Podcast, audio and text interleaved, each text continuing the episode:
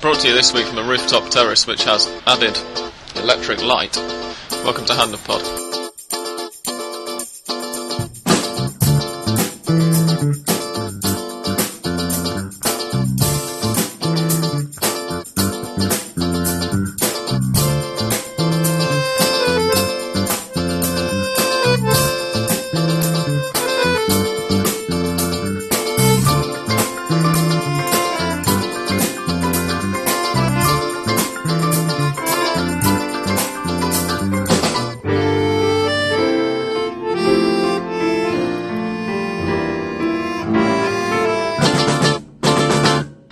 I'm Kelly. Welcome to Hand of Pod this week, everybody. Um, in addition to the, the new light bulb that we've had put in, if anybody would like to send in donations so that we can get our freezer sorted and enjoy our Fernet that little bit more each week, please get in touch via the normal email address. I'm sitting here with both of the Dans and Seba, as normal. Hola. And welcome back, Seba. You having Gracias. been absent last I, week. I really missed you. I missed the best the best week of the season Yeah. to We to come record. We could have spent the entire hour talking about Independiente, but I was Yeah. outnumbered this week, last week, so I Yeah. had to moderate it a bit. No, th- thank God we didn't. Uh, but it is good to have you back and to have Queen's Park Rangers almost in front of the Premier League as well. Um, yours. Thank you. We've had a, a really interesting week in the in the local league. It's been almost at times the kind of result that makes you wonder whether anybody actually wants to win this league title. All of the top three lost. River Plate lost at home to to Godoy Cruz after taking the lead, and that happened immediately after almost uh, Sarsfield, who were the leaders going into the into the round, suffering probably the biggest shock of the weekend, losing three two at home to Quilmes in what looked like a bit of a thriller. Although I was watching the River game, so I missed the second half of it because the River game kicked off at half time of that. Um, and the other one was uh, Colon beat Estudiantes. Estudiantes away, didn't they? 2 0. Once again, Colon keeping up what's becoming a bit of a tradition this season of being crap at home and beating really good teams away. Any other results that stood out for you guys? Obviously, the Racing one. Well, I think But- something more we could add about the River game is that with that result, the three points for Godoy Cruz, they go second. Yes, They're just that's one quite point. right, They were probably Yeah. the big winners on the weekend because everybody every- else yeah, was they anywhere were the near the top winners. or lost. Yeah. Yeah. Quite. And, and we're recording this before Olimpo takes on Lanús Yeah. on this uh, Monday Yeah. night uh, last game of the, of the week, and they could They can go shake up second. things at the top of the table Yeah. and, And in the the relegation, yeah. as always. Because I believe that now, um, if we maybe if we start with River, yeah, they've fallen into the promotion join with Tigre. No, they're- or is they're that still- if, If Olimpo Olimpo win? If Olimpo Olimpo win, win, then yeah. they will do, yeah. Which Um, even about three fixtures ago looked very unlikely. Yeah. It, and it just reinforces the point that we we made that we've all made several times this season. Actually, with all boys doing so well during the Apertura and Olimpo doing so well during the Clausura, that a couple of wins in a row for those clubs really shakes everything up for the the more established clubs who are, who are battling relegation. Yeah, um, and another team, they probably don't have a lot of room to make mistakes and, and, and take false steps. But Quilmes, they won two in a row, and Yeah. suddenly they're looking i at least in contention to try and sneak uh, uh, a place in the promotion. in- in- in- I don't know because, yeah. yeah, because if if they manage to get a decent run now and a couple of more more wins, Yeah. uh, they beat Vélez uh, away. I mean, Oh, yeah. that that is not an easy No thing to do. Away, no no. one beats Vélez no, away. I- Vélez, the, be- the best team. If you put Apertura and Clausura together, they're the Yeah. team with more the, with more points than anybody else. Um, it was a it was a I haven't seen it. Uh, I, I was watching the game. I was going to ask if any of you guys saw it because it was a strange game. It was I as, as you it, yeah. expected. Brothers were dominating, but then they just seemed to fall apart in the in the midfield in in the second half. I, I came back home and I had to go outside again, do some shopping outside, and I looked at the screen and it said Vélez won, Quilmes won, and I said, oh, Vélez is gonna win this now. And it was 34 minutes in the second half, Yeah. and then I, I went back home and it was 3-1 for for Quilmes, and they scored twice in two minutes, and with the same player, another unknown signing from Caruso Lombardi, who was playing in the lower leagues, and then he brought it brought, brought him to Quilmes, uh, Pablo Vasquez, and he scored twice uh, away at Vélez. and then Vélez scored late, really late Yeah. in injury time. I think for this we have to give um, Caruso a lot of credit because we've talked about him before. I think we talked about him quite a lot when he took over at Quilmes, and I don't think any of us are particularly fond of him as a person. Although I love him because he's just the funniest guy I've ever seen. but you've you've got to admit he's got a knack of getting points with these kind of Yeah, lower teams. He's done Yeah. it with Racing, he's done it with Tigre, and now he's. I'm not saying he'll do it because there's a long way to go, but he's definitely kind of doing something at Quilmes that's working.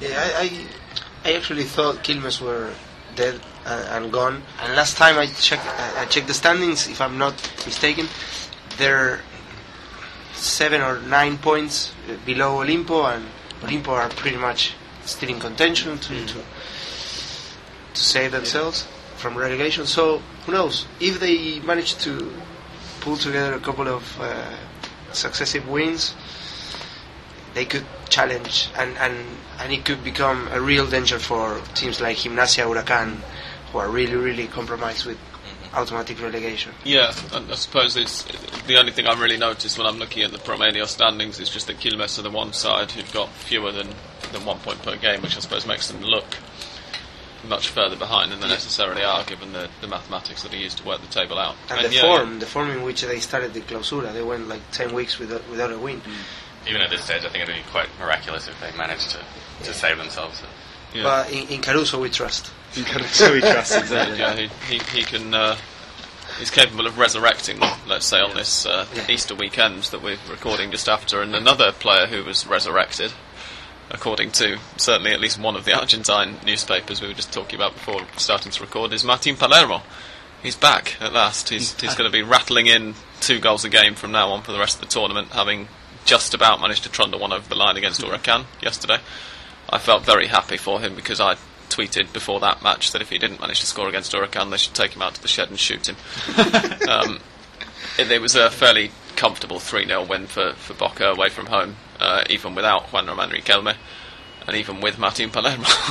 It wasn't so comfortable a finish for from, from Palermo. He No. was like really, really scared of uh, his confidence was all over the place. I he'd, he'd already that- missed at least three or four really good chances by that point as well. hadn't he? It was, uh, Yeah, and he, and he went I'm for he stopped this run at uh, 952 minutes, 51 minutes, Yeah. and now I wouldn't want to be a, a River fan. I mean, they, they play the Mm. Super Clásico in a couple of weeks. Yeah, it's the I kind of game he can yeah. win for him. I wouldn't be surprised now if he ends up with six or seven goals for the tournament because it just seems like it's going to, you know. They love this metaphor in Argentina, you know. Palermo, the movie, and he's, you know, every game is a new chapter in the film of his career. And yeah, I wouldn't be surprised if it had quite an inspirational, you know, Chariots of Fire style finale like that. And, and especially given, of course, that his his last match, which he's stated again today that he'll be retiring after, is um, is against Gimnasia, who are Yeah. the, the the great rivals of his boyhood And the team that he scored shed loads of goals against in Yeah. his career. But particularly once there were two or three years ago, I think when he was on that run, still closing in on Roberto Yeah. Cherro's professional record for Boca. He scored a hat trick against Estudiantes one week, and then the very next match he scored four against Gimnasia. It was almost like he was apologising to Estudiantes fans for, Mm. Yeah. I think doing it. I think among the mo- more outlandish things he said because he was pretty much mobbed by every single football reporter in Buenos Aires after scoring. Hmm. And yeah, one of the seemingly more outlandish thing he said is that Boca still have a good chance of fighting for the title, which sounds absolutely ridiculous for us who've seen Boca play. But in kind of pure mathematical terms, they're seven points off the lead. Like hmm. it's not out of the question if they can beat Independiente and the way Independiente are playing. That's you can probably predict that. I don't know how Dan's predicted, but We'll have to I check would. later. Well, Palermo, uh, one of his nicknames is El Optimista del Gol, the, the, the, the Yeah. optimistic striker, or something like that. So, but to be honest, I, I, I, I don't think I, I don't think anybody should rule Boca out of this uh, title No. contention because because every other team they're all struggling to to run away, like Yeah. to, to really To put kind of two or three victories in a row together Exactly. and really just like pull away. Yeah. Yeah, but as, as Dan said, uh, perhaps not according to the numbers, but if you look at their form, you, can, you can't see them winning a good portion of their last games. They might win. They might get a couple more wins, and they might do a bit better, but I can't see them really surging for the title. Yeah, they- especially- they've, they've been helped by the fact that in recent weeks they've obviously played Huracan yesterday, who were yeah. who are useless. Um, they've played Newells recently as well. Yeah. and, and so on, which I think has probably helped certainly get their confidence back, which could be a, a vital Yeah, point. I think the key is that um, it doesn't matter how many points uh, there are behind Vélez at the moment. The problem is how many teams are in the middle, Mm, in between Yeah. Boca and where there, Vélez there are are. more clubs above them who are capable of winning more points than, exactly. than they are. Exactly. The big question for me and Seba definitely is if Racing are one of them. Um, from what we saw on the weekend, you have to kind of think maybe not. Yeah, Well- Racing went down. Was it two one? 2-1. yeah. To Argentinos after After leading 1 leading 1 0 at half time, and it could have been, you know, 2 or 3 easily, and then it was a mixture of Racing self destructing and the referee once again, yeah, giving us a big slap in the, slap in the face. Yeah, n- now Racing are five points behind, Yeah. and I think Still five points behind, yeah. Between Racing and Vélez, there must be at least eight eight teams, Yeah. eight different teams, um, and Racing, they have a kind of an I wouldn't say easy fixture because uh, nothing is easy in, in Argentina these days. But they have they have played plenty of clásicos already. They Mm. played Estudiantes. Uh, they they play several ver- difficult teams, and they have a pretty uh, accessible. Yeah, I think coming up they've got Newell's, Quilmes, Gimnasia are all to play Arsenal, who haven't Well, this yeah. River uh, uh, this River's the weekend. next one, yeah. Well, that'll be the last Arsenal, News. Yeah, there's a couple of uh, Quilmes, couple of winnable uh, games. So uh, that could that could trigger a title chase Yeah. for, for, for Racing. But the thing, uh, and this is me turning into fan mode now, right? But Racing lost five games this season, the, well, this clausura, and after, uh, well, before this before this defeat against Argentinos, after three of those four defeats that Racing had, the referee was suspended because mistakes he made that affected the, the outcome of the game and affected Racing directly. Yeah, this has been a bit of an issue this weekend because a couple of referees in the, the lower divisions have also been suspended. Yeah. But, Yeah, yeah. and with Racing, uh, Racing, uh, they're guilty of wasting so many chances, too many chances, uh, especially in the first half. Same as they did last week against Independiente, but they were they managed to, to, to win anyway, two 0 But um, in the second half, Racing, uh, when when Argentinos equalized, one minute later Racing goes one man down because of a second yellow for Franco Zuculini, which I think is deserved. and I think it was a mistake from the from the player, not the referee, because he pulled the shirt and he was already booked.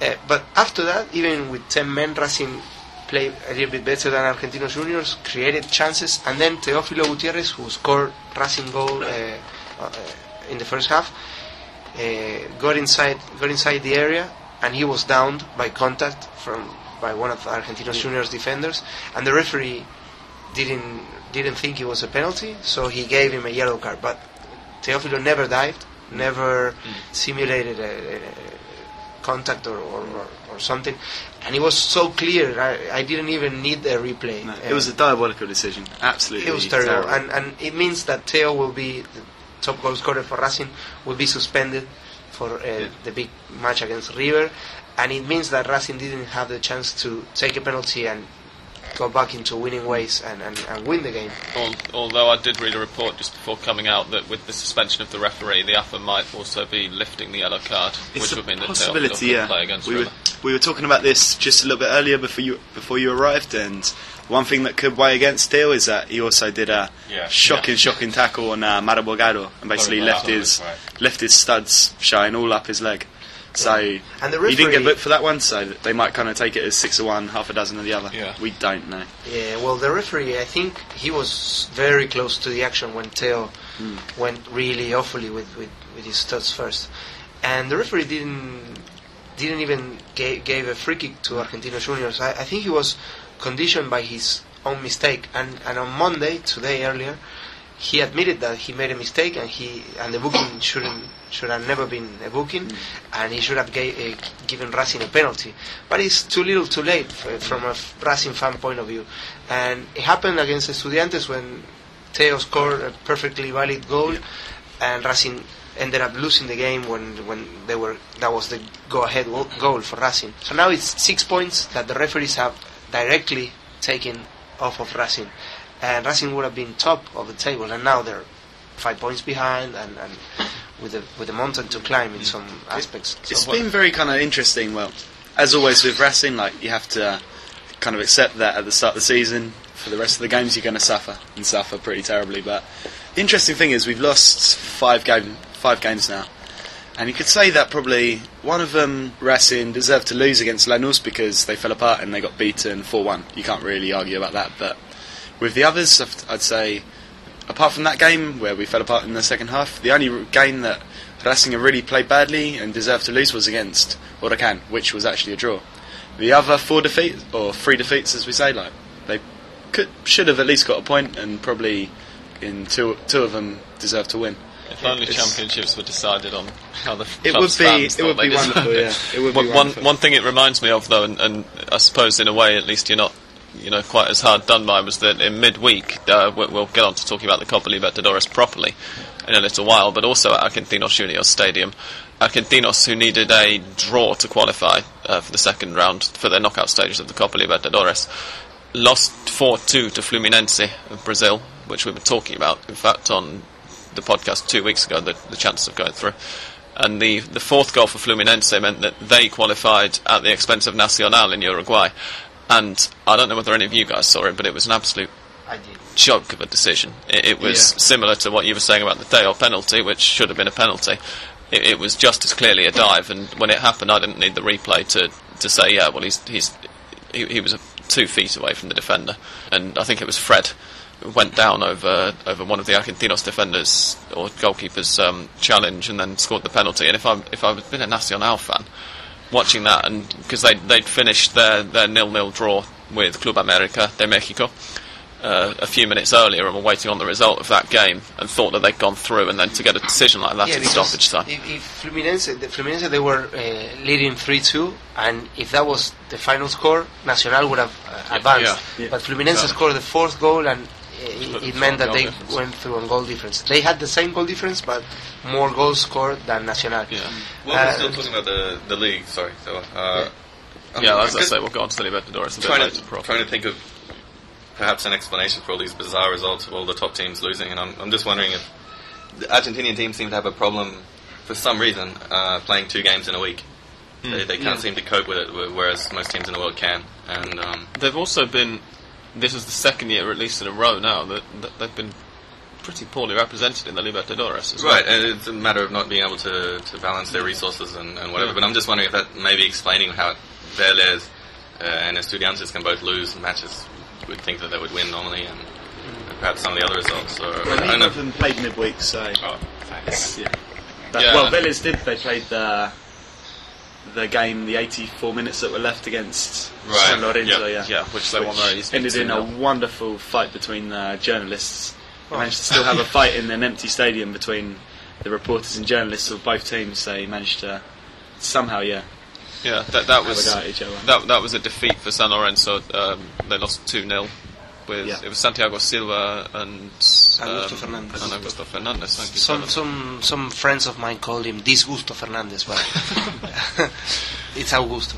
um, and then linked on to that, and also linked to one of the games that, that one of us saw this weekend at least, um, was another defeat for San Lorenzo. They, they went down 1 0 away to Tigre, after which Ramon Diaz, formerly of Oxford United, some English fans may remember, and also formerly the most successful manager in River Plate's history, resigned. He almost and he almost Yes. became QPR manager too in 2004. there we go. Yeah, yeah, yeah. But in the end, Ian Holloway managed to pull seven wins together.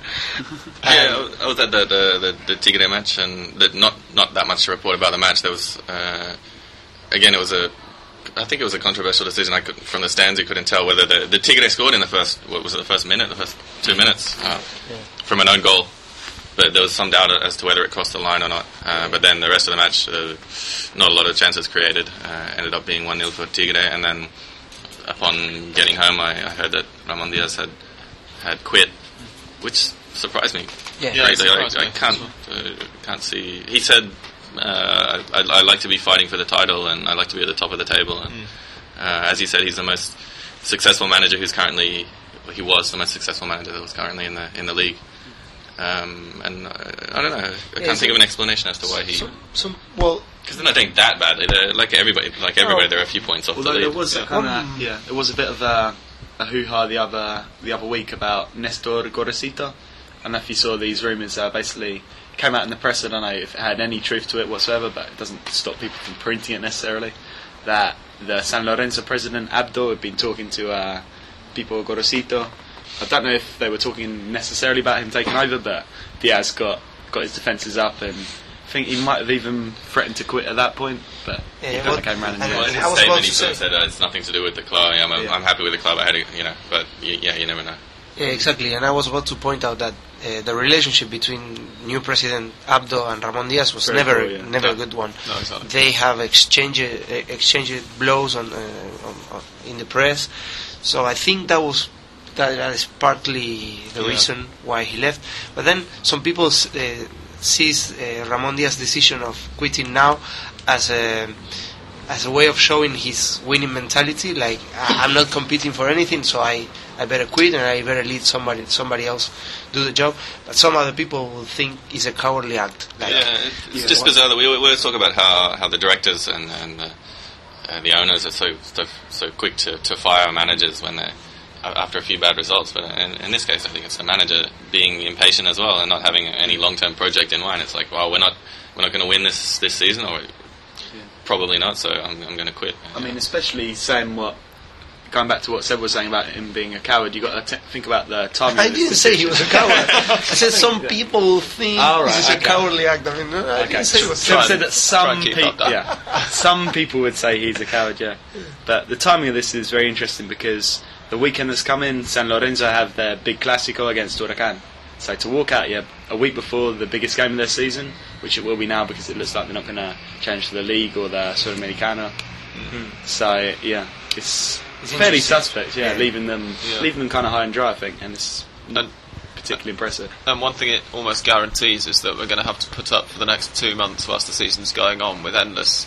Ramon Diaz is going to take over at River Yeah. at the end Yeah. of the season, rumours, which always happens when Diaz is not already readily employed, whether or not anybody's actually substantiating these things. I mean, I heard as well that he um, linking him to Racing at the end of the season if Russo decides to leave. What would you two think of that? I, I wouldn't be uh, unhappy with that. I don't want cowards at Racing. we, we've already got Russo. I mean, some information we've had recently. You know, some people could call him a, a coward. Um, What favorite information have you had recently? Then? I couldn't possibly share it. I see, okay. confidence. But I have it on good authority that he's um, uh, cagón ter- terrible. Of course, yes. Ah, yeah, we were, we were mentioning this just before we well, f- favorite to to coach uh, to coach uh, San Lorenzo during the weekend against Huracan will be Miguel Angel Tojo as an interim coach, uh, who is a very good friend of mine, uh, incidentally, and uh, I wish him all the best. In any other situation, I would like Huracan to beat San Lorenzo. Now I'm torn because I, I don't I don't. Seb, I, I feel compelled to ask because I, I'm not sure as much as any of our listeners. Is that sarcasm or? No, no, no. It's uh, he is uh, one of my best friends. Uh, is his nephew, Oh, okay. and yeah, I, I have worked together with uh, Miguel Angel Tojo, um, doing his website and stuff like that. And um, he's a top man, and he has experience coaching the, the some some listeners might might remember him because he was the coach of the under 17 of Argentina. course, he yeah. won the Panam the Panam Games, the, the soccer tournament of the Panam Games, and um, he worked with uh, with Tocalli, with Pekerman, Mm. with Bielsa. So good experience work, working with youngsters and had a couple of experiences in the lower divisions with Banfield uh, as, a, as a manager um, and a number of, of, of other uh, clubs, Ferro I think too. So I wish him all the best. And I kind of more long term. One of the names I've seen today being linked with um, San Lorenzo is the Brazilian coach uh, Silas, who played in San Lorenzo I think Yeah, for about was a- three years. he was an idol. He's an idol, yeah. Yeah. I mean, that was probably more before my time. I think I was about eight or nine when he was playing. But can you tell us anything about him as a player in San Lorenzo? Oh, he was immense. They they won the league with him in '95 after 21 years, and he was crucial. He played in, in for Brazil in Italy '90, and um, that was the game in which Maradona dribbled around a couple of Brazilians and then Right. passed it to Caniggia. Why? Brazil had about 25 chances to score and, and somehow didn't. Exactly, and and the, the the the curious thing about this is that I've seen that goal many many times, and when you when you see the game again, you see Silas w- warming up, getting ready to to uh, get into the game, and then the camera cuts Yeah. because Maradona is on the ball, and then Caniggia score is beautiful. So I every time I see Silas' face, I I smile. So it's a good memory for you. It's a good memory, yeah. You'd like to see him on the bench more to Yeah. bring He back those happy memories. He didn't do quite well in his last spell at uh, Grêmio in, in Brazil. No. He was the manager of Grêmio, but Yeah. didn't have much. I believe luck. now he's manager of uh, Avaí Uh-huh. from Florianopolis. It, it will be an interesting appointment because we've we've mentioned several times already this year that the Brazilian league is much more there's much more money there. It's And so much stronger. it I think to Argentines moving yeah. to Brazil rather than Brazilians coming to Argentina at present. So that Yeah. that would be an interesting one. Although I guess San Lorenzo are probably one of the the relatively few clubs who can afford to pay a manager. It would be A really to see good wage. manager though. I think Ramon Diaz was Uruguayans. possibly the, the most highly paid manager in the country, wasn't it? Before he, Yeah, he resigned, or certainly one of the top two or three, given his his media image and, and all the rest of it as well. Uh, just before we move on from talking about the league, I was just I tried to come up with a bit of an explanation before as to why all these top teams lost. Can, can you guys think of any other reasons you can think of? Um, in, in I think Vélez case and, and Estudiantes are different, are slightly different. Uh, Vélez might start getting a, a bit tired, but Estudiantes I think it's a bit different. I think that well they changed the coach right before the start of both Copa Libertadores and, and the Clausura, and I don't think they found their rhythm yet. And, and Vélez, on the other hand, they started poorly and now they're they're really playing good football. Well, except for this uh, hiccup against uh, Quilmes. Um, but yeah, it's, it's, I think it's a matter of uh, the clubs uh, here in, in Argentina not having uh, the resources needed Mhm, to yeah. compete in both uh, tournaments. The last team that was able to do that uh, regularly was Boca Juniors under Bianchi, and then nobody else. Uh, if a team did well in the in the continental competitions, it was because they were not being dedicated Yeah. a lot to the domestic league and, and vice versa. So um, yeah, I mean it's it's a very oft repeated stat that no side since the short championships came in has won both the Clausura and the Copa Libertadores, um, playing them at the same time. So there's certainly something in that. I think. But I wonder on a more general level, like this is just kind of an idea I'm going to throw out for you guys. Yeah. Do you think if you look at the teams that are at the top but have also lost quite a few games, one thing that really strikes is that all of them have dropped a lot of points at home. Mm-hmm. Racing, River, Estudiantes, like they've all kind of lost, I think, two or three home games. Do you think kind of for these bigger the season, over the course of the season, yeah? rather than just the Clausura. Yeah. I mean, do you think that for these big teams, like the pressure that they're getting from their fans, like these kind of 40,000 that fill in the big stadiums, like, do you think they're kind of shrinking under it? Because I get the feeling that happens at Racing sometimes. It, it Yeah. wouldn't surprise me in, in some instances, particularly with there being at present so many young players being brought through, even more than there historically Yeah. have been in Argentina. I mean, River, uh, as you say, have, have done uh, more poorly than you would expect at home, Yeah. particularly for a team who actually are having a very good season. Um, and they, they've got a lot of young players in, in the squad at the moment. And I, I'm not sure about the average age of Colon, but that's certainly, although they're certainly not challenging, but Yeah. they're points won away from home compared with the points mm. they've won at home is, is remarkable because they've been I think they've got they've had one draw this this year at home and the other five games they've played at home have all been losses but they've done really well away. Yeah, it seems to be a trend over the whole league. Because I, I mean, this weekend, not, not including the game that's happening almost as we speak, but I think there was only two home wins out of the nine games so far. So Yeah. it's quite strange, right? Yeah, and then the week before it was five home wins, five draws, no away wins. I mean, it's a crazy league. It's impossible to to an- analyze, like to, to to say this is really what is going on. I mean, nobody knows. It's a combination of uh, a million factors. I mean, uh, Yeah, if you come up with some kind of matrix, then you could make a hell of a lot of money betting Yeah. the Argentine league if you could actually work out Oh, what the reasons were. yeah. Because I wonder, think, yeah, about the pressure. Like the one, you know, obviously the game I went to this week was uh, Racing Argentinos in. It was an away game actually in La Paternal. But before the game, obviously, Racing were in the situation if they won and took three points, they would have been two points off the off Vélez at the top.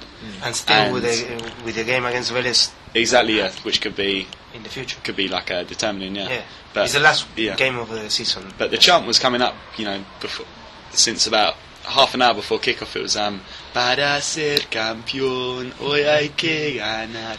Like to be champion, we've got to win today. Yeah. And you got to think, you know, it's a lovely, lovely thing to be able to sing from the terraces, but it's a hell of a lot of a weight to put on these guys who are You wonder yeah, if they Racing they're game mainly first yeah. on the weekend, if, if they would have just been more relaxed and, and gone out and won 2 0 or something. Because, as you say, you talked about Franco Zuculini before. He's only, you know, he's a 20 year old. He's already been to Europe and back, whatever. But a silly, a silly foul to get a second he yellow. was a man possessed. Like he, especially for the for the red card challenge, I knew it was coming because he started off in the centre circle, and he was just running around like a headless chicken looking for someone to to tackle or kick, and he ended up pursuing this guy right down to the bottom the bottom left corner flag and committing the foul. Like as soon as he started chasing, I just knew it as like.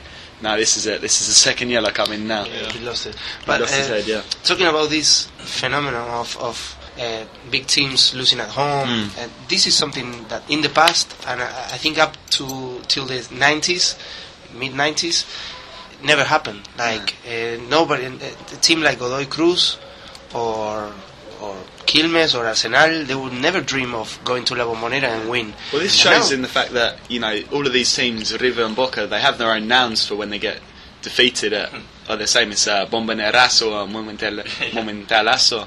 It's like, but now it's not even worth kind of using these because it happens Yeah. as much as it Tigre, doesn't. Tigre scored five Yeah. in Nunez against River a couple of seasons ago, or Well, last season. Last season. I was, I was really Yeah. Yeah, so I think it's uh, uh, it's interesting because I think these teams, based on the success that sides like Lanús had, they won the first ever league recently. Banfield as well. Estudiantes starting to dominate and is not considered one of the big five uh, teams. Argentinos Juniors winning the league too. Uh, I think it's it's giving these uh, small sides courage to Yeah. try and, and, and don't be so conservative They- because they went to La Bombonera to trying to lose by two Yeah. and save a, a bit of face, but they never challenged for, for the game. But now they're now they're taking the game and, and the real pressure is on the on the home team to to try and beat them. Yeah.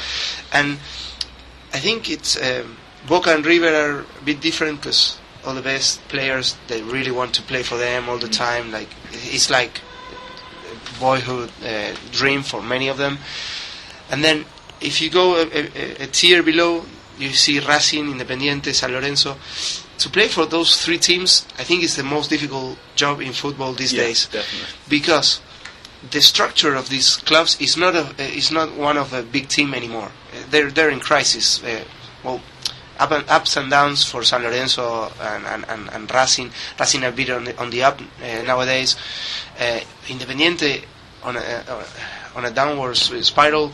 Like there, there's a crisis that seems to have no end for, for them right now. So the problem is, in the past, these three teams went to in the market try try and get the best team the best player from a from from from a team in the provinces or the best youngster and this guy w- would have loved to sign for Racing Independiente or San Lorenzo now he wants to play for Lanús he wants to play for Banfield he wants to play for for Arsenal because Because he can reach Europe just as easily from Lanús or Banfield Exactly. as Boca, yeah. and the fans will never uh, put th- th- uh, so much pressure on them, and No. They don't they don't have the pressure of, of winning the league as these big teams do. Yeah, have. they don't have the resources to do it. Exactly, because the fan the fan of these teams still thinks uh, with the big team mentality, you know, the, the big team fan mentality mentality, and it doesn't happen uh, uh, at other clubs. And also the economic the, the economic factor also plays there because they say, okay, if I go to Lanús, I know at the end of the month I will get paid. I know I won't have a problem. I, I, I can play. Uh, if I go to Argentinos Juniors, I can play Copa Libertadores, and I can. Uh, I can't do that if I go to Racing or San Lorenzo. So I think that changed uh, the, the the map uh, in Argentina, and and these teams just uh, between the big two and the rest are the ones that are suffering the most. Just a question I've got about Independiente. I don't think we've mentioned them too much, but they drew two all this week with All Boys, and they're about three or four points, I think, away from their promotion. After being 2 0 up with After being what, 2-0 up, yeah. 15, 10 or 15 minutes to play. Yeah. And do you think their kind of recent slide, you could say it probably from yeah the middle of 2010, do you think it's got anything to do with the economic situation? Because this is like the thinking of the Racing fan, which is obviously not the most objective, that they've now run out of the money they got from selling uh, Kun Agüero. Yeah. And now that yeah, now they're kind of paying the price with a team that's nowhere near as good. Like, do you think there's The- much the- truth in that, or the is fact it? that they've run out of that money as well is visible when you go to the stadium Yes, because exactly. they, they use that transfer to fund the, the construction of the new stadium and it's been on halt now Yeah. for for the last year. But I think on the footballistic side, it's um, it's taking its toll as well. Yeah, thank you. I'm wondering Because- because are they are these one of these uh, situations where they still have a stake in Aguero and that they're hoping he he gets sold to Chelsea or something for, Yeah, for I think 60 million? If, if Definitely. he gets sold, then as the club that developed him, they they're entitled to a percentage anyway under FIFA regulations. So they're probably But hoping they've for, still like- got But he has to be sold to a different uh, to a club in a different federation. If he gets sold to Real Yeah. Madrid, Independiente will see Nothing. will- nothing Mhm. out of it. He needs to move to another country. And it, but that's not because they've got a stake in his Right. registration, though. It's because That would be FIFA uh, because kind of it's, yeah. protects the, the club who, who brings Exactly. him Yeah, I think if Atletico Madrid play, paid 20 million euros for him, they'd make sure that he got that they got all of his all of his rights. Yeah, and uh, I think the, the the financial aspect is, is heavy for Independiente, but uh, but also the distraction they got by playing Copa Libertadores with a squad that is not very strong or very deep. So now, that, well, they won the Copa Sudamericana last season, Basically, by ignoring the league. ignoring the league, and they went ten weeks without a win uh, in the in the in the Apertura, and now they're struggling with the with the point average uh, in in the- in the relegation table. Although, as we've mentioned, they, they can sort of afford to because at the end of the season they're going to have a really poor season wiped off that table. Yeah, Because they need to yeah much- they need to survive better, this not- time. They need to Exactly, survive yeah. until the end of the clausura, and they'll they'll be fine. They'll be high up the table in the relegation standings next season. And I think they have looked better since since getting knocked out of the Copa Libertadores. So even though they- this ended up, as you, as you said, 15 minutes to go, they were leading 2 0 and whatever happened at the end. But yeah, since since then they've, they've looked a bit better now that they're concentrating solely on the league. And they, they should be okay. I. I apologise, by the way, for the background noise for the listeners. It often comes out far louder on the recording than than uh, it seems to us, and we can hear a police. Apparently, The somebody's, car alarm or something somebody's going stealing a, a stereo in a car. Yeah, Uh, it's kind I of- don't know where. Have Well, you seen Lucas common in this Vietri? neighbourhood. We're, Uh, have you seen we're in that kind of area of town. That's that's how we roll. Um, but it seems like a fairly good opportunity to go and replenish our Fernet glasses and put the microphone down for a second and hope that that din stops. There it is. It's just gone. Right. Get some more Fernet anyway. Ice anybody?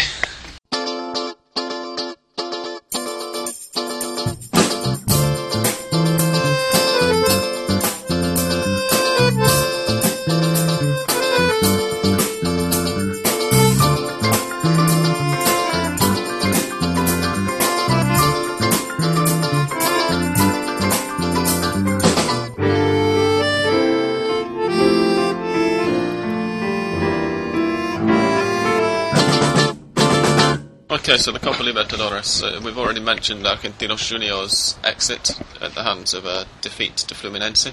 And also, it came at the end of that at the end of that match. I think happened something which seems to almost be a tradition for Argentine teams going out of the Copa God, yeah. Libertadores. Pathetic An tradition, incredible yeah. fight. Like there's some horrible like karate kicks and everything going in. Which, which, in fairness to him, very unusually for Argentine sides going out of the Copa Libertadores, the, the goalkeeper for Argentinos Juniors actually apologised for. Yeah. He kind of accepted the blame and said that he, he got caught up in the heat of the moment, and normally you don't get that. You Yeah, just get Nicolas lots of Navarro. insults. Navarro, think it is, yeah. yeah. Yeah, but he definitely started it. Like, Yeah. because they all seemed alright as they were going off the pitch. They were, uh, yeah, saying goodbye to each other and shaking hands, and then suddenly it all kicked off, and it's Yeah. an incredible. The problem is, uh, Escudero, he is a thug. I mean, he started it. And appa- apparently the Brazilians were uh, celebrating a bit too much, but what do you expect? I mean, they w- they got the, the last minute winner. Of course they they were all but out. I mean, they could be a bit over the top celebrating their happy people. And, I mean, uh, what I a bit what too I- happy for us. Peter Argentina decided to kick the crap out of him. what, I heard, what I heard after the game as well was apparently um, the Fluminense fans had to stay in the stadium for I think three hours afterwards because the Argentinos fans just yeah were they were just staying waiting. in yeah waiting outside the stadium and There was quite a fuss before the game, actually, as well. I remember seeing in, on the website of one of the, the newspapers um, that a bunch of Fluminense fans got arrested near the Obelisco in central Buenos Aires, seemingly for not doing very much more than sort of congregating and standing around having a couple of drinks or whatever. Um, the same happened to Nas- was it Nacional or Peñarol?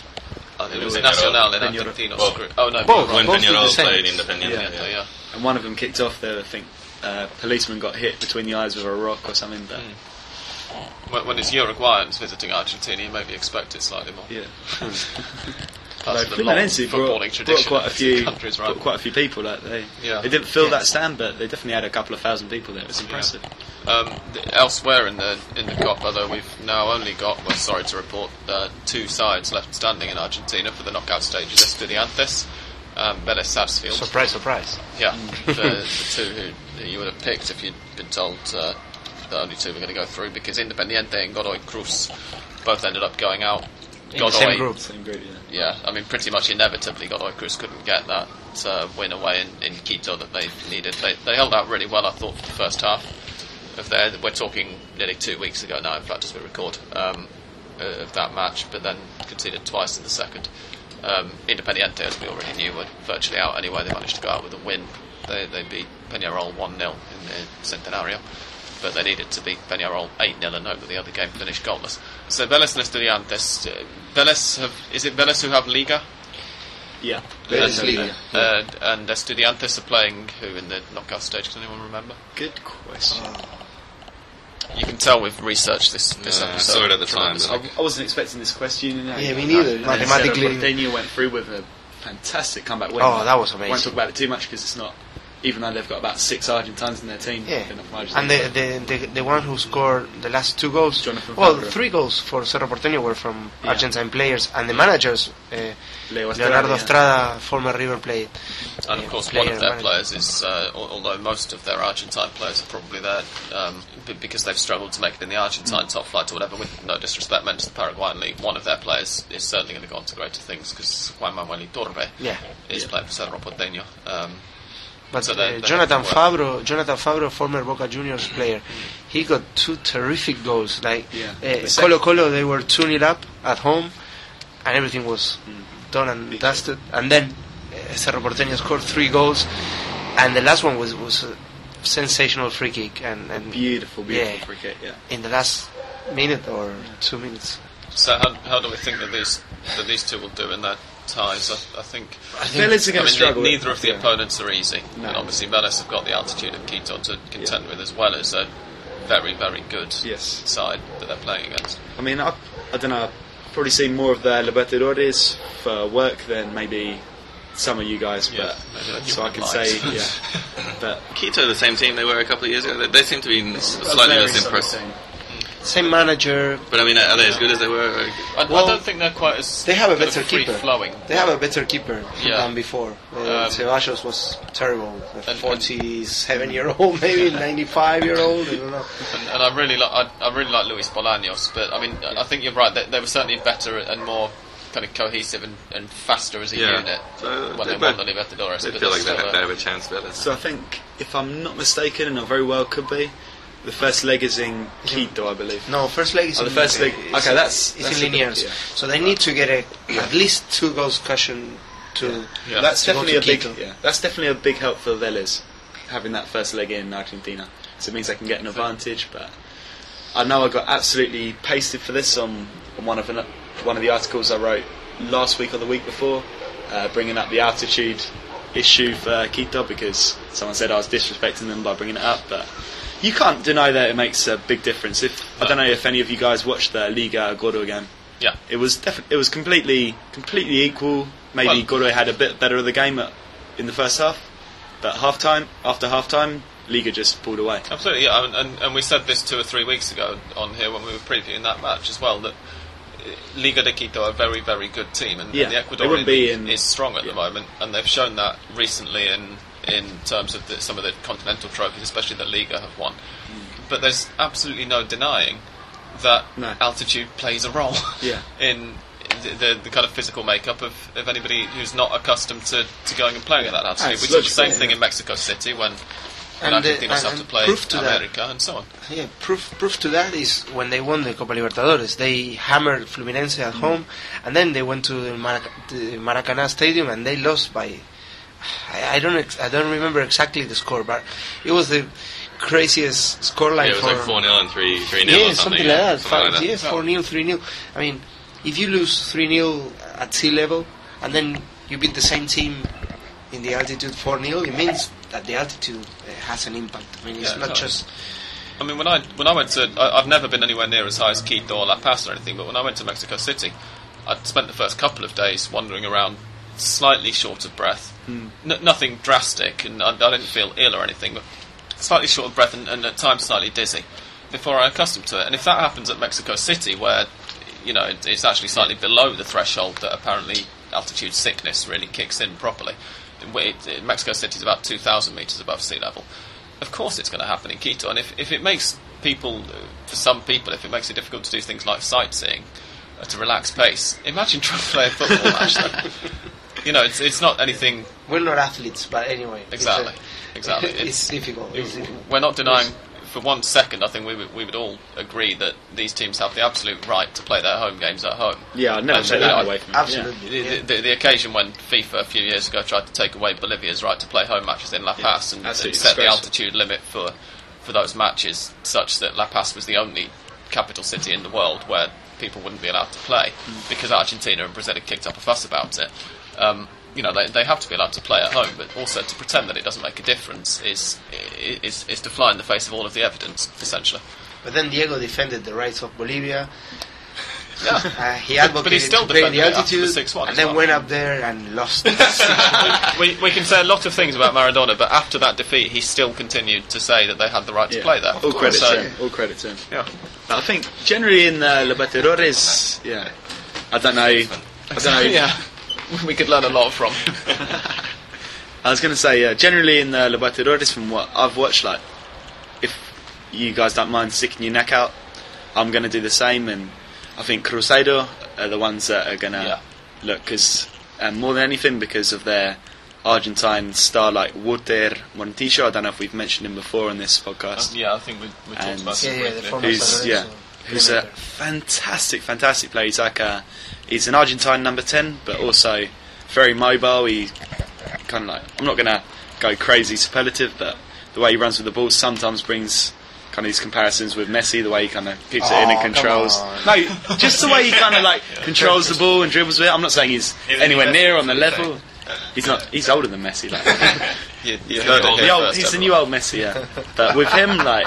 Cruzeiro could Or be Messi is the new definite Montillo, challenges. Maybe Messi's, Messi's the the new, new new Montillo. Yeah. For sure, the Brazilian, yeah, Cruzeiro primarily, and, and the Brazilian teams in general, Yeah. they, they Yeah. look yeah a notch above everyone else. I, I think America in, in Argentinos group look like a, again potential semi-finalists. Yeah. I think that they can go far, but yeah, I, I definitely agree. Cruzeiro at the group stage. If it's not Cruzeiro, it's going to be a, uh, another another of the other four Brazilian teams. Santos are still definitely in have a good team to be there. Yeah, and, and this is something nothing to do with uh, Argentine football or anything, but there is a prospect of Internacional and Gremio meeting in the quarterfinals, and I'm really looking forward for that. it's one of the, the, the For those who aren't familiar with the South American demographic, that's the Porto Alegre derby. Yeah, exactly in the south of Brazil, and it's a, it's a region in which they they would like to think they are independent from Brazil. They're not. They don't feel like they're Brazilian. They're gauchos. They're from Rio Grande do Sul. Often they seem more Argentine to me. Yeah, people. yeah. It's probably going to get very negative Well, feedback from Brazilians. It, it probably will, but at the same time, there's um, it, it's of course Gremio are the club who brought Ronaldinho through, and uh, there's a very uh, nice anecdote that I read somewhere once about uh, Lionel Messi's first day training with the Barcelona first team. Apparently, he he kind of got out of his car and was wandering across to to the training ground, and he heard this guy ch- shout. Che boludo, with a really Argentine accent, and he turned around and it was Ronaldinho, because a lot of people in that region talk Yeah. Spanish with a in, in Uruguay, um, Spanish is, is very similarly spoken to, to here in Argentina, and they speak Spanish in, in that part of Brazil with a very strong Argentine accent. Yeah. If we can drag this discussion kicking and screaming back into the world of Argentine football and, and the, the subject at hand, I think we'll take a very quick break now and then get on to Mystic Dan, whose predictions last week were No, actually, Not despite too the bad. clusterfuck of results, I actually got in the end three and possibly four. It depends on if we get a draw tonight. I'll, I'll have four, which So- is not bad considering. so you're on par essentially, considering. yeah, considering you would never expect Estudiantes and Vélez to lose. And Is that the Fernet kick? Is that the Fernet kicking in? yeah, as you can tell, we're back on the planet. We'll be we'll be back just after this short musical interlude.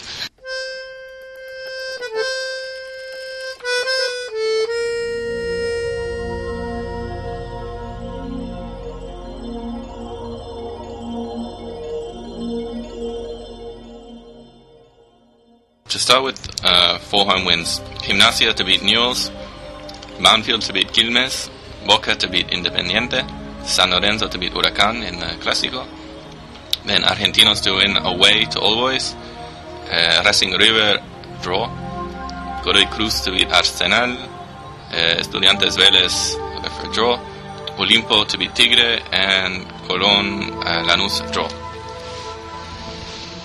And what for QPR?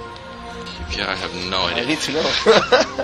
I've got to say, Dan, I think you've sat on the fence terribly there for fear of offending the uh, respective fans of River and Racing here. Uh, yeah, just, Draw. well, I just think it's going to be a draw.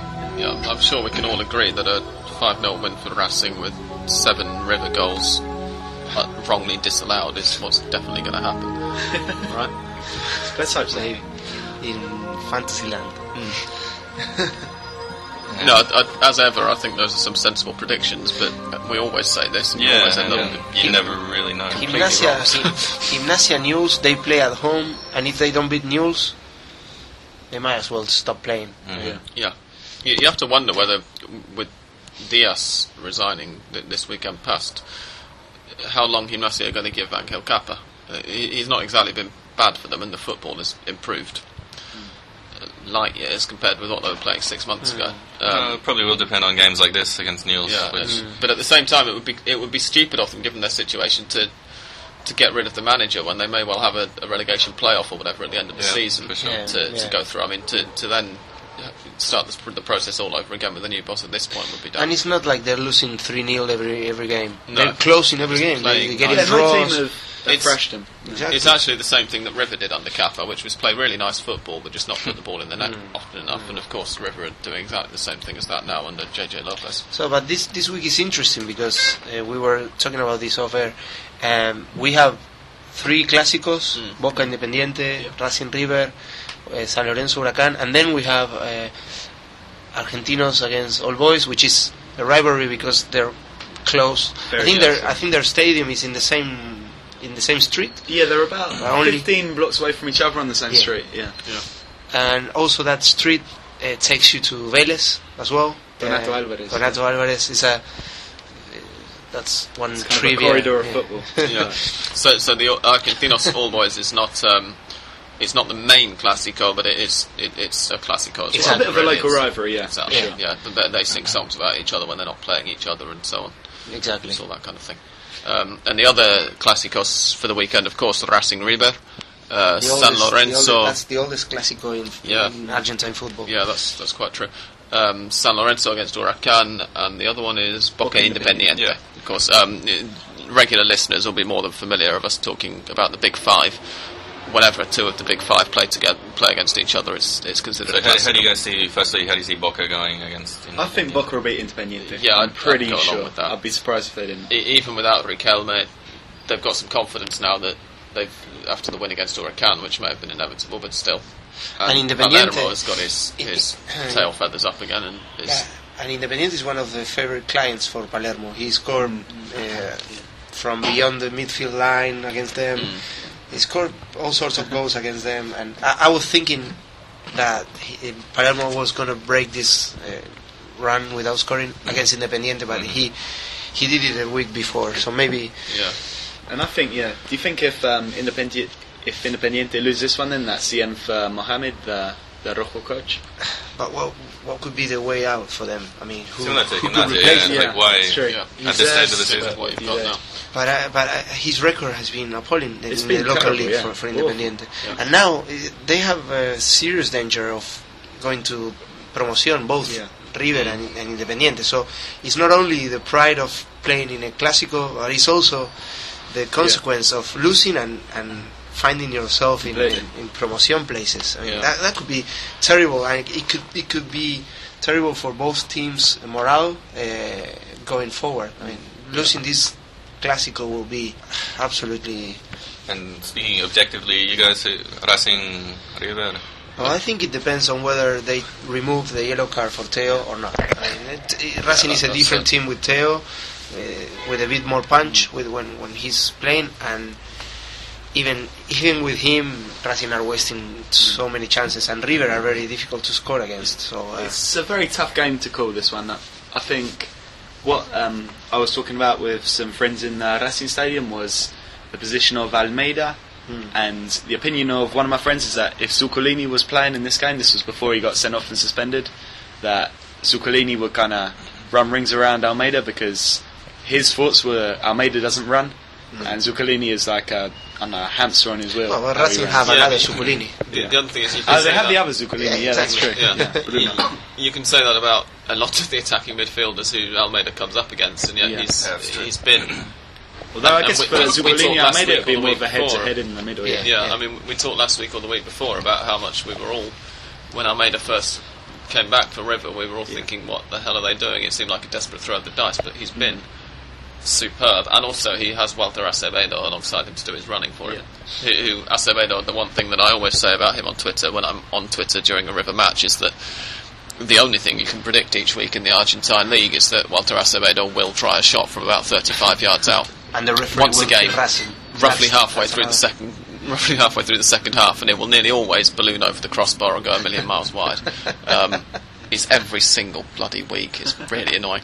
The- Yeah, the- so I'll tell you what, I'll tell you what. On Twitter. I, Yeah. I'll tell you what, he's gonna try it against Racing and he's gonna score. gonna that's that's probably the way that Racing's luck goes. Yeah. Yeah, 'cause this is not only the oldest Clásico in Argentine football, it's also the, the one that is more one-sided. I mean, River Oh really? completely owns Racing in hmm. the, through history, and I think the difference is more than 40 matches or 30 Wow. matches Okay. in the head-to-head. We ha- we're gonna have to check that. So that, that could be a betting tip for our listeners. Uh, Acevedo to score Yeah. in the second half. Bet bet your house Yeah. on, Uh-huh. according to Mystic Dan, Yeah. even though he is just predicted as four.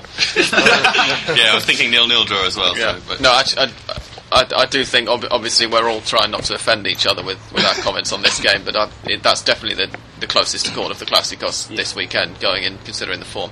The Argentinos All Boys one is that in La Paternal or in Floresta? San Floresta, yeah, in Has to Always be Okay, so so All Boys the home site for that. I, I can see that. You've got a What did you predict? yeah. Did you predict an Argentinos win? Yeah, I did. With All Boys being at home, I can see them getting a draw, but I think Argentinos will have to start as favourites, especially after the Yeah. the form that they've shown recently. They obviously lost for the first time a couple of weeks ago, but otherwise they've been fairly impressive. And And then the one thing I'd say is um, for the other Classico between Huracan and San Lorenzo, I can see Huracan nicking a point. They played awful against Boca, but apart from that, since uh, Pompei took over, they've looked they've looked a lot better than before. it I would have been hard to be worse. if- It would have been hard to be Plus, worse. Well, yeah. had to try quite hard. San Lorenzo losing their coach. Yeah, yeah. Um, I could see. Yeah, I could see that feel- being a draw. Yeah, and, and there's, there was an Huracan fan on Twitter who he was so funny. He said, "Okay, uh, Fabbiani and Palermo they score against Huracan, so Yeah. probably San Lorenzo will play with Sanfilippo and wi- he will score. And Sanfilippo is 70 years old maybe now. He's uh, one of the top scorers in the history of, uh, of the Argentine league. A- any uh, listeners who've read Football in Sun and Shadow, where Eduardo Galeano, uh, Jose Sanfilippo is, is mentioned, there's a Yeah. chapter about him in that. He- El Nene, one of the kid, uh, Yeah. Fernando Torres of of old. On that note, we've been recording for well over an hour now, so I think we've Oh probably wait, better. wait, wait, wait! The Oh. Checho Batista and Agüero situation. Oh, you're quite right. Yeah, there, there's there's been some Don't. First, let's get let's get Dan's opinion now on the on the local selection after your captain Shako was injured in yeah, the meeting. I feel v- very briefly and yeah. succinctly in a couple of words, Dan. I feel completely left out, let down because last week I was defending it to the whole. You know, it was a great opportunity. Then the captain of Racing, Yacob, scores in this game and gets an injury and is put out for a month. So now I hate them. That's all I'm going to say. And was Ni- nice to see you've you've come to see some sense at last on the issue. no, just briefly on the ah, there was uh, There was a controversy over the actual real life Twitter account of Sergio Batista. yeah, there was of all, this Twitter account which appeared in a in a in an article in one of the, the big newspapers here, uh, Clarín. Clarín, saying that this was Batista's Twitter account. Yeah. It was like an interview with Batista, so you assumed it was kind of true. And also, Uh, it's been treated for, for months as as the the actual Twitter account. Well, I always had doubts. I was, I was saying, telling these guys before because he says some stuff that you're like, really? Would you say that on Twitter? Um, And And so it- does Christina Kirch. well, yes. but it comes out that no, that that's not the account, and he's got this other account which he's only tweeted like six times. But the tweet that he made today, I think, was um, Uh, I've just met with Kun Agüero, and We spoke about Copa America. Yeah. Yeah. we talked about the future. We talked about Copa, Copa America, and we're all everything's on the right track, kind of thing. So, indicating that Kun is in his plans for the Copa America, which Yeah. is very good news for Argentina. it, it, it's big because obviously, as we sp- spoke about a month or two ago, um, there was a controversy over some players, unnamed players, being frozen out of the national side due to agitating for Diego Maradona to stay as manager when Batista was in the interim role. Um, Carlos Tevez is, is obviously one of those, and Aguero seemed like a likely candidate to be the other since he's Maradona's son-in-law. Um, And also, there's been no mention of Tevez being re-included. No, I think but Tevez if can- Aguero's going to be, then in the form he's in, it's a big win Yeah. for sure. and also Lucas Podolski, Eh, Frank Lampard, Neymar, all of them wanted Diego Maradona to stay Yeah. as manager too. So you can, did you can be Fabio sure. Capello, Vicente Del Bosque, and everybody else. Yeah. so yeah, that's true story. On that note, I think we, we can wrap up now, hopefully. I don't think we've forgotten anything else. We're now sitting under a star-clad Caballito because we were ordered night. by Dan's, English Dan's flatmate to turn the light off shortly after we started recording. So we'll, we'll wish you all good night from Caballito, even if I manage to get this podcast online in the middle of the day tomorrow. It's good night from me, and it's good night from them. Ciao. Gracias.